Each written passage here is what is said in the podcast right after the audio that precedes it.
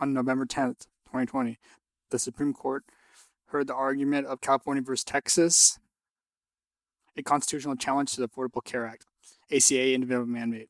The suit also seeks to invalidate the ACA's many other, other provisions which cover a range of issues, such as regulation of private health insurance, changes to public health care programs like Medicaid and Medicare, and funding for preventive health care programs, drug regulation, and new nutritional content display at restaurants. In this episode, I will be providing the background on the ACA individual mandate, including relevant prior litigation, followed by a discussion of, of the California versus Texas case, including the parties' argument in the case. Enacted in 2010, one of the ACA's central goals was to increase the number of share of Americans who are insured. In its original form, the ACA's major components included sweeping changes to federal regulation of private health insurance, establish income-based subsidies to facilitate the purchase of health insurance, and substantially increase the scope of Medicaid coverage.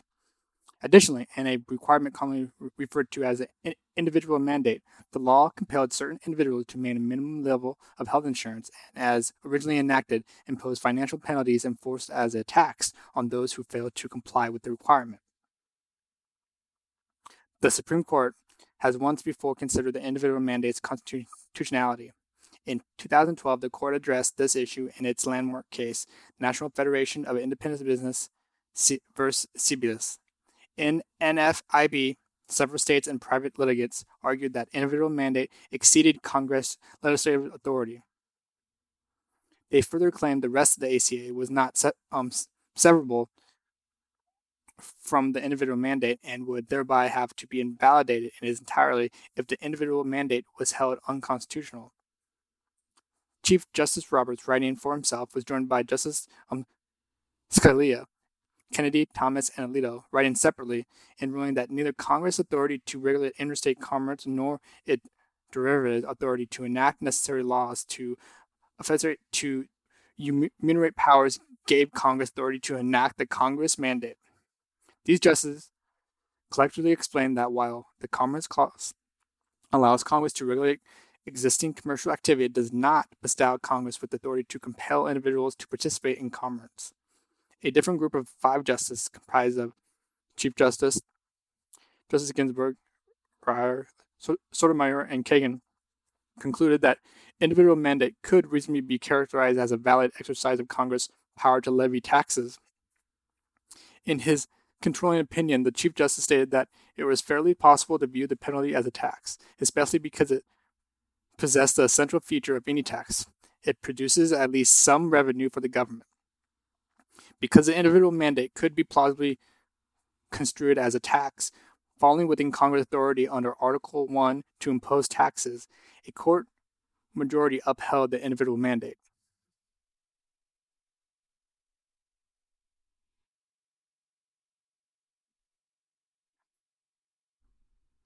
the individual mandate the individual mandate that the Supreme Court is considering into 2020 is not the same as the provision the court upheld in 2012. Specifically, in 2017, Congress passed major tax reform legislation, 2017 tax revision, which reduced the amount of financial penalty for failing to comply with the individual mandate to zero dollars. However, due to, due to the procedural re- restrictions associated with the way that the 2017 tax revision was passed. The actual provision stating that an applicable individual shall ensure that the individual and any dependent of the of the individual who is applicable in, in, individual is covered under minimum essential coverage for such months remain in the federal law. After 2017 tax revision, several states and the individual plaintiffs sued the U.S. Department of Health and Human Services and the Internal Revenue Service, challenging the constitutionality of the amended individual mandate.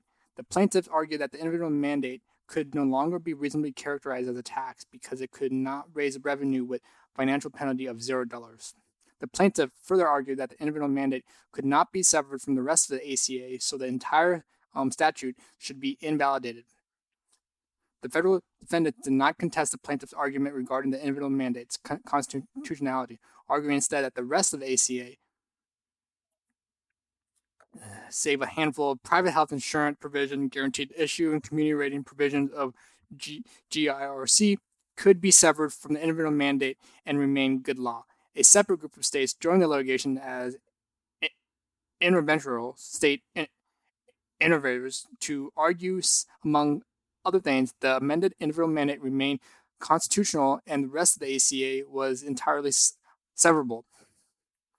The district court issued a, injunction in the plaintiff's favor, including ruling that the individual mandate was not um, severable, but stayed its effect pending appeal. On the appeal to the U.S. Court of Appeals for the Fifth Circuit, the federal defendant modified their position on um, severability, now agreeing with the plaintiff that the entire ACA should fall with the individual mandate. The U.S. House of Representatives joined as a interventional defending the ACA.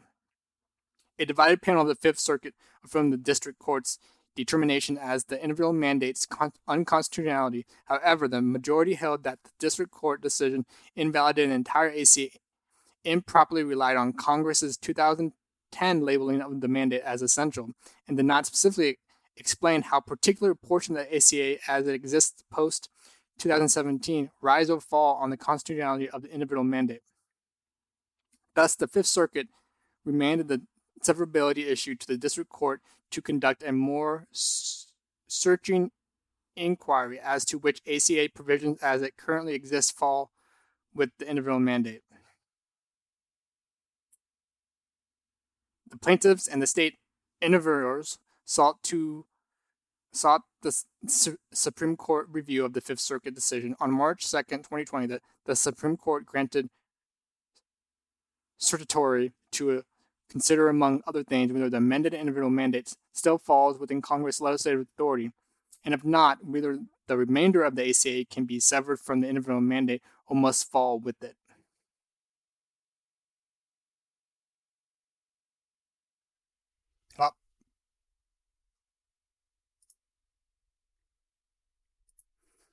Debate surrounding the amended individual mandate's constitutionality largely centers on how to characterize the provision following the elimination of the financial penalty in the 2017 tax revision.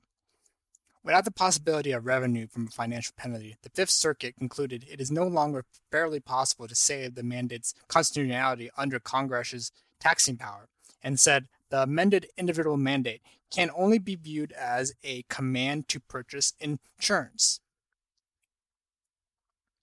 because NFIB held that such a command was not authorized under the Constitution, interstate commerce, or necessary and proper clause, the Fifth Circuit ruled that the amended individual mandate unconstitutional. This argument is echoed by the plaintiffs and the federal defendants in California versus Texas.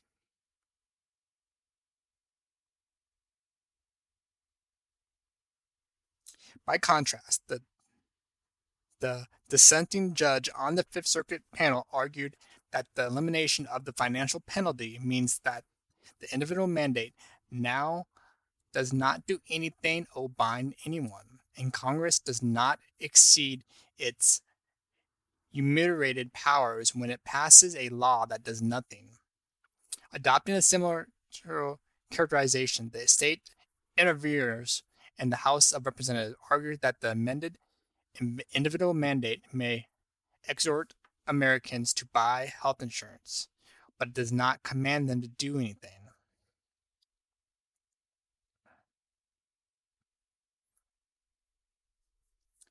As a precautionary provision without any possible form of compulsion, the individual mandate cannot compel an individual to purchase an unwanted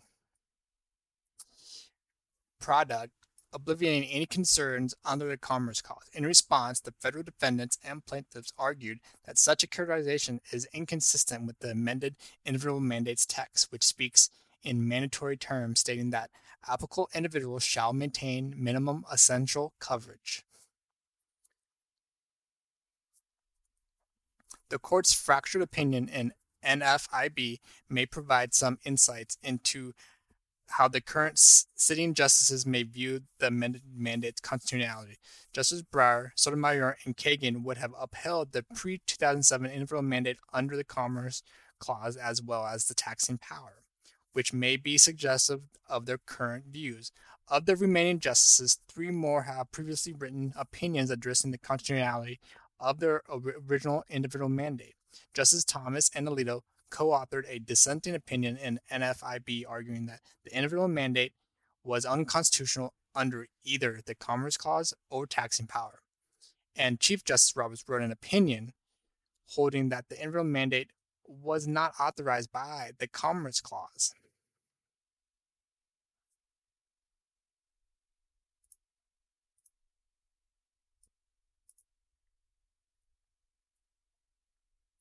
Should the um, Supreme Court hold the amended individual mandate unconstitutional, the court would then turn to the question of whether the ACA's remaining provisions are severable. Under the doctrine of severability, the court applies a presumption that the remainder of a law is severable from an unconstitutional component if the remainder can operate in a manner consistent with Congress's intent. And absent evidence, Congress would not have enacted the remaining provision without the unconstitutional portion, unless the presumption is re- butted. The unconstitutional provision is severed from the remainder of the statute. If Congress includes a severability oh, or non severability clause, courts follow these directives absent extraordinary circumstances.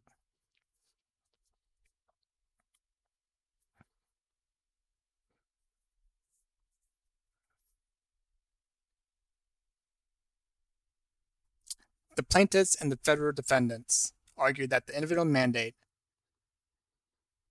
cannot be severed from the rest of the ACA. Following the framework used by the dissenting justices in NFIB, the plaintiffs divide that the health insurance subsidy and Medicaid expansion and three uh, the ACA's minor provision, the plaintiff argued that congressional findings enacted as part of the ACA clearly established that the ICR provisions are so closely intertwined with the individual mandate that they cannot function in the intended manner without the mandate. The plaintiffs argued that these findings should be viewed as equivalent to non-severability clause that is determined of whether the GICR provisions can be severed from the individual mandate. With respect to ACA major provisions, they further argued that these provisions are inseparable from the individual mandate because they work together to balance the economic effects of a single coherence policy to effectuate the near universal healthcare coverage that the mandate requires. Because the removal of the mandate would fundamentally alter the balance, the plaintiff argued that the major provisions would no longer operate in the same manner intended by Congress. Finally, the plaintiffs assert that the ACA's minor provision should fall because Congress would not have enacted them without ACA's major provisions.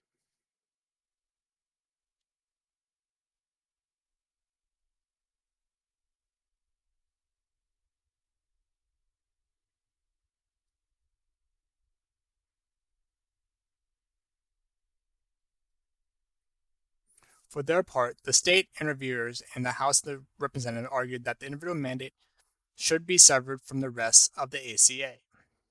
They argued that by de- the individual mandate as part of the 2017 tax revision, Congress demonstrated its intent that the ACA remain in place absent the individual mandate.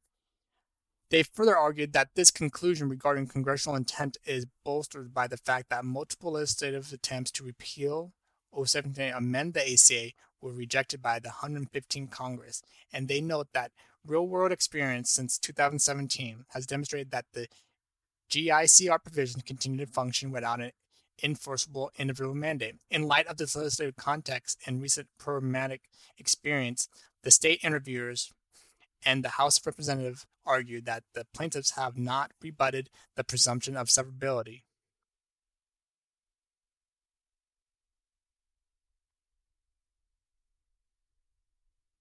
Notably, several recent opinions indicate that some justices concerns about modern severability doctrine and suggest a potential third option to the severability analysis. In 2018, in Murphy v. National Collegiate Athlete Association, the court was confronted with whether this to sever an unconstitutional provision from the remainder of the Professional and Amateur Sport Protection Act, ultimately concluding that none of the act was severable. In a concurring opinion, Justice Thomas wrote to express his growing discomfort with our modern severability precedent suggesting that this doctrine should be re-evaluated in a future case. Subsequently, in 2020, Justice Thomas and Gorsuch wrote separate opinions in Seila Law LLC versus Consumer Financial Protection Bureau and Barr versus American Association of Political Consultants, respectively, expressing similar concerns about the modern severability doctrine. Three opinions generally argued that the power of judicial review does not allow courts to revise statutes. Instead,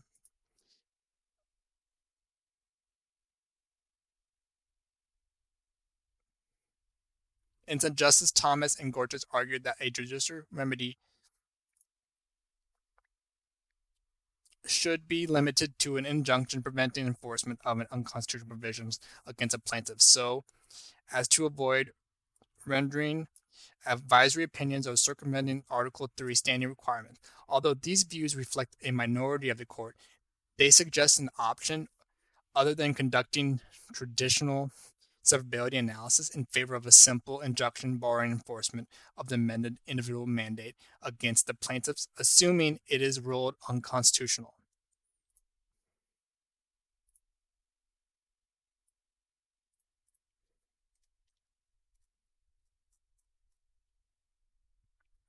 If the individual mandate is held unconstitutional and not severable, the invalidation of the entire ACA would have significant consequences for the private insurance markets, public health care programs, and many other areas. Perhaps because of the stakes in this case, the court has permitted the House of Representatives to participate in ar- arguments alongside the other parties. Time allotted for oral arguments has been extended to a total of 90 minutes to accommodate the many different parties, with 30 minutes for each the state intervenors, 10 minutes for the House of Representatives, and 20 minutes each for the federal defendants and state plaintiffs. In addition to participating in the litigation, Congress has a variety of legislative options to address the central legal issues in California versus Texas. Congress could, for example, repeal the individual mandate in its entirety to render the litigation moot or restore the financial penalty to the individual mandate so that it is indistinguishable from the version previously upheld in the NFIB. Congress could also enact legislative ex- explicitly addressing the severability or non-severability of the individual mandate from the rest of the ACA to guide the courts through the process.